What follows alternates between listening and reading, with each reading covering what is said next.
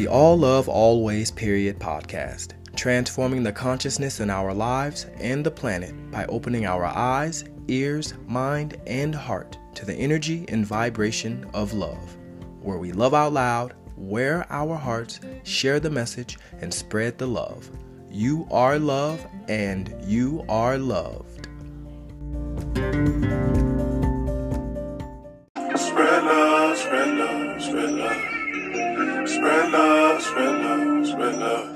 Gon' try to spread some love. Ain't nobody got to know.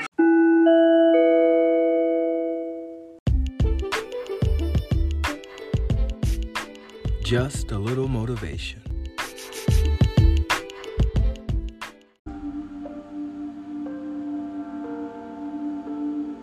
There is an energy in the universe. There is something that is in each and every one of us.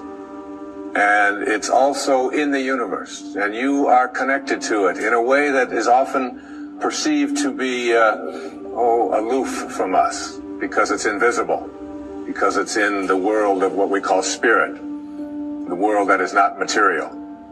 And uh, I would like to suggest that you suspend your disbelief, allow yourself to know that you're not a human being here having a spiritual experience, but that is the other way around.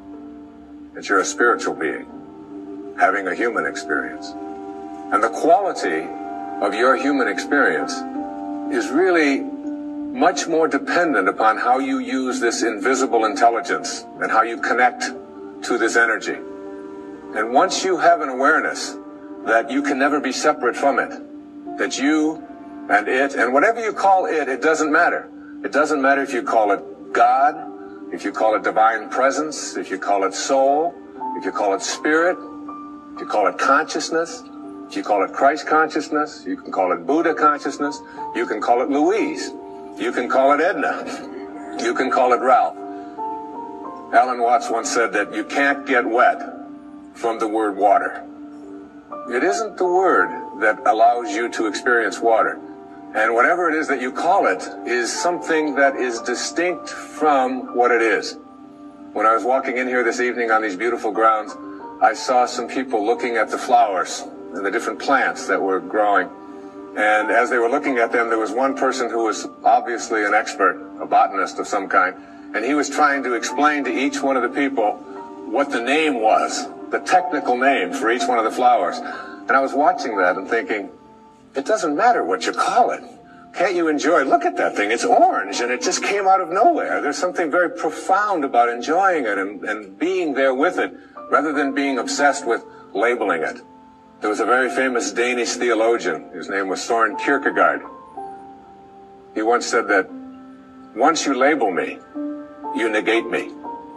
Once you place a label on me and, and put me into a compartment or a category of some kind, I must then become what it is that you have labeled me to be.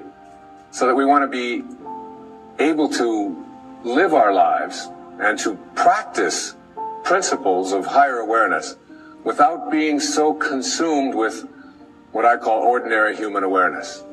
And ordinary human awareness is just the recognition or the belief system that I am a human being. Maybe I'm having a spiritual experience, I'm not quite sure. But higher human awareness, what is sometimes in the East called Siddhi awareness. In the West, it's been called higher consciousness or Christ consciousness. There's many names for it. But when you get beyond just knowing yourself as this body and this personality and this thing that you inhabit and begin to realize that who you are is that which was never born and can never die. When you recognize your eternal self. And that's what this program is really about. It's really about recognizing the power, the energy, the capacity to be able to do what it says in some of the most holy books that you've ever read. That even the least among you can do all that I have done and even greater things. And that's not just empty words from holy scriptures. That's a very powerful lesson that each and every one of us can practice and live every day. What I'd like to suggest to you and what this program is really about is that there are higher levels of awareness that are available to us. A level of awareness that allows us to do things like, and it may sound a bit strange, but to manage the coincidences of our lives. To be able to place our attention on what it is that we would like to create for ourselves in our lives. To literally have the power to know that if I think about it and I keep it there and I keep that picture firm within me, that there is an energy, a source, a capacity within me that is in the universe and that is also in me. And that I can use this energy, that I can manage it. There are many ways to get the things that we want for ourselves in our lives. But basically, it all begins with how we choose to think. As you think, so shall you be. Seven little words that I think are perhaps the most important things that we can learn and master in our lives. This old proverb notion that I become what I think about all day long. And once you know that what you think about is what expands, you start getting real careful about what you think about. You don't allow your thoughts to be on anything that you don't want or that you wouldn't want to have manifest or show up for you in your life. Emerson said, the ancestor to every action is a thought. And you can look at every spiritual tradition, whether it's Eastern or Western, whether it's ancient or modern, whether it's civilized, quote, or uncivilized, quote, whether it's tribal. And there is, in all of these persuasions, this idea that inside each and every one of us, in a place that is not material, in a place that has no dimensions, in a place that has no boundaries, that in each and every one of us, we have this power and we have this intelligence and you can never see it. I've often said that when you die, if you're going to die and five minutes before you're ready to leave, they weigh your body. And let's say it weighs, oh, let's pick a good number, 150 pounds, all right? and then life leaves your body and they weigh your body instantly after you're dead. And it still weighs 150 pounds. So that your body weighs the same alive or dead before it begins to deteriorate. And if that's the case, then your life, this thing that leaves your body and your body still weighs the same, is weightless. Your life is weightless. You can't put a dimension on it. You can't put a measure on it. Who you are is that life. And that life is not in the dimension of material. It's like if I want to wiggle my finger, I just have to have a thought. And the thought says, I think I'm going to wiggle my finger. And then I do this, and you say, well, that's really no big deal. But it really is a big deal.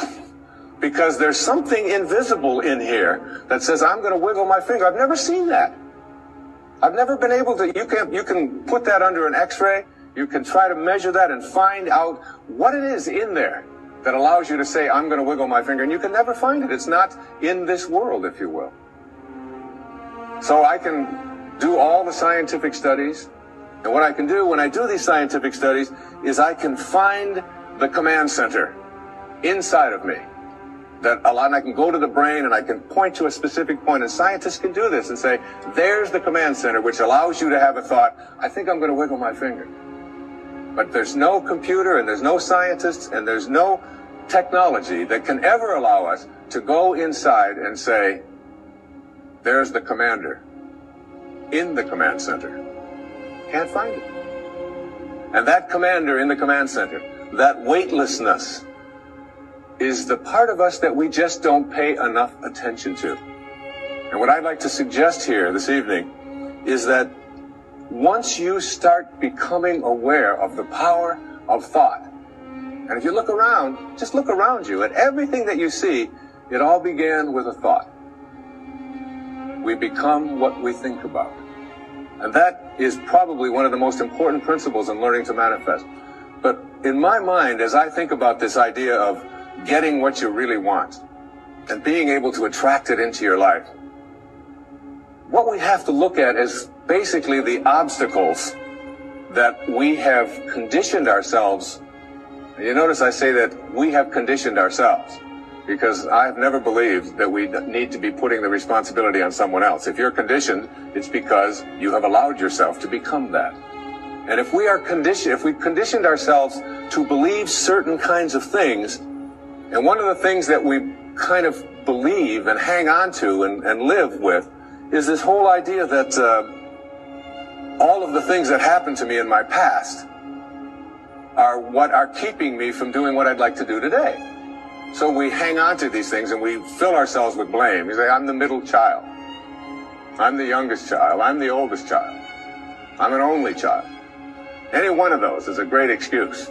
You know, if you're the youngest child, you can say, well, you know, I never, how could I be making decisions for myself and be a fully, fully, fully functioning person today when I always had somebody else telling me what to do my whole life? How could I think for myself? If you're the oldest child, you can simply say to yourself, how could I be expected to think for myself? I always had to think for somebody else. I was always doing it for somebody else. And that leaves the middle child. You know, the classic identity crisis. Oh, poor me. My mother didn't even know my name. She was always calling me by this one's name or that one's name. So I don't know where I fit in. So that takes care of everybody except the only child. And of course, the only child, your parents looked at you and said, we won't be doing that again.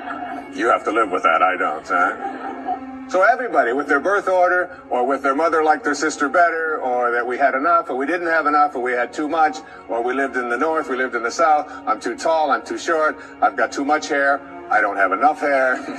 it's falling out. It's not falling out. Whatever it is, we all have these excuses.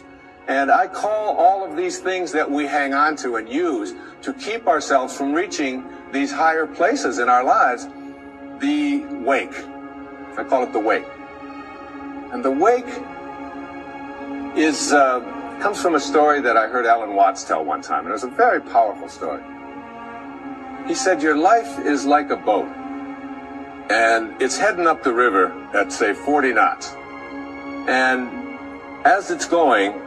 You are somehow able to metaphorically stand on the stern, the back of the boat, and look down into the water. Now there goes your life in this direction, and you're standing here and you're looking down into the water, and you ask yourself these three questions. The first question, what is the wake? What is it? What is this thing that you see? And the answer, the wake is the trail that is left behind. That's what it is. Nothing more, nothing less. It's the trail that is left behind. Second question to ask yourself in this little metaphor. What's driving the boat? What's making this thing go in this direction? The answer? The present moment energy that's being generated by the engine. And nothing more. That's the only thing that's making the boat go in this direction. And in this little scene, this means it's the present moment thoughts that I have and how I am using them that is making my life go in this direction and nothing more.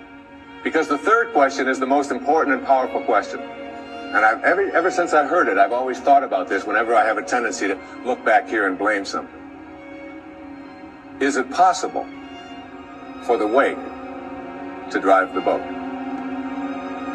That is, can a trail that is left behind make a boat go in this direction?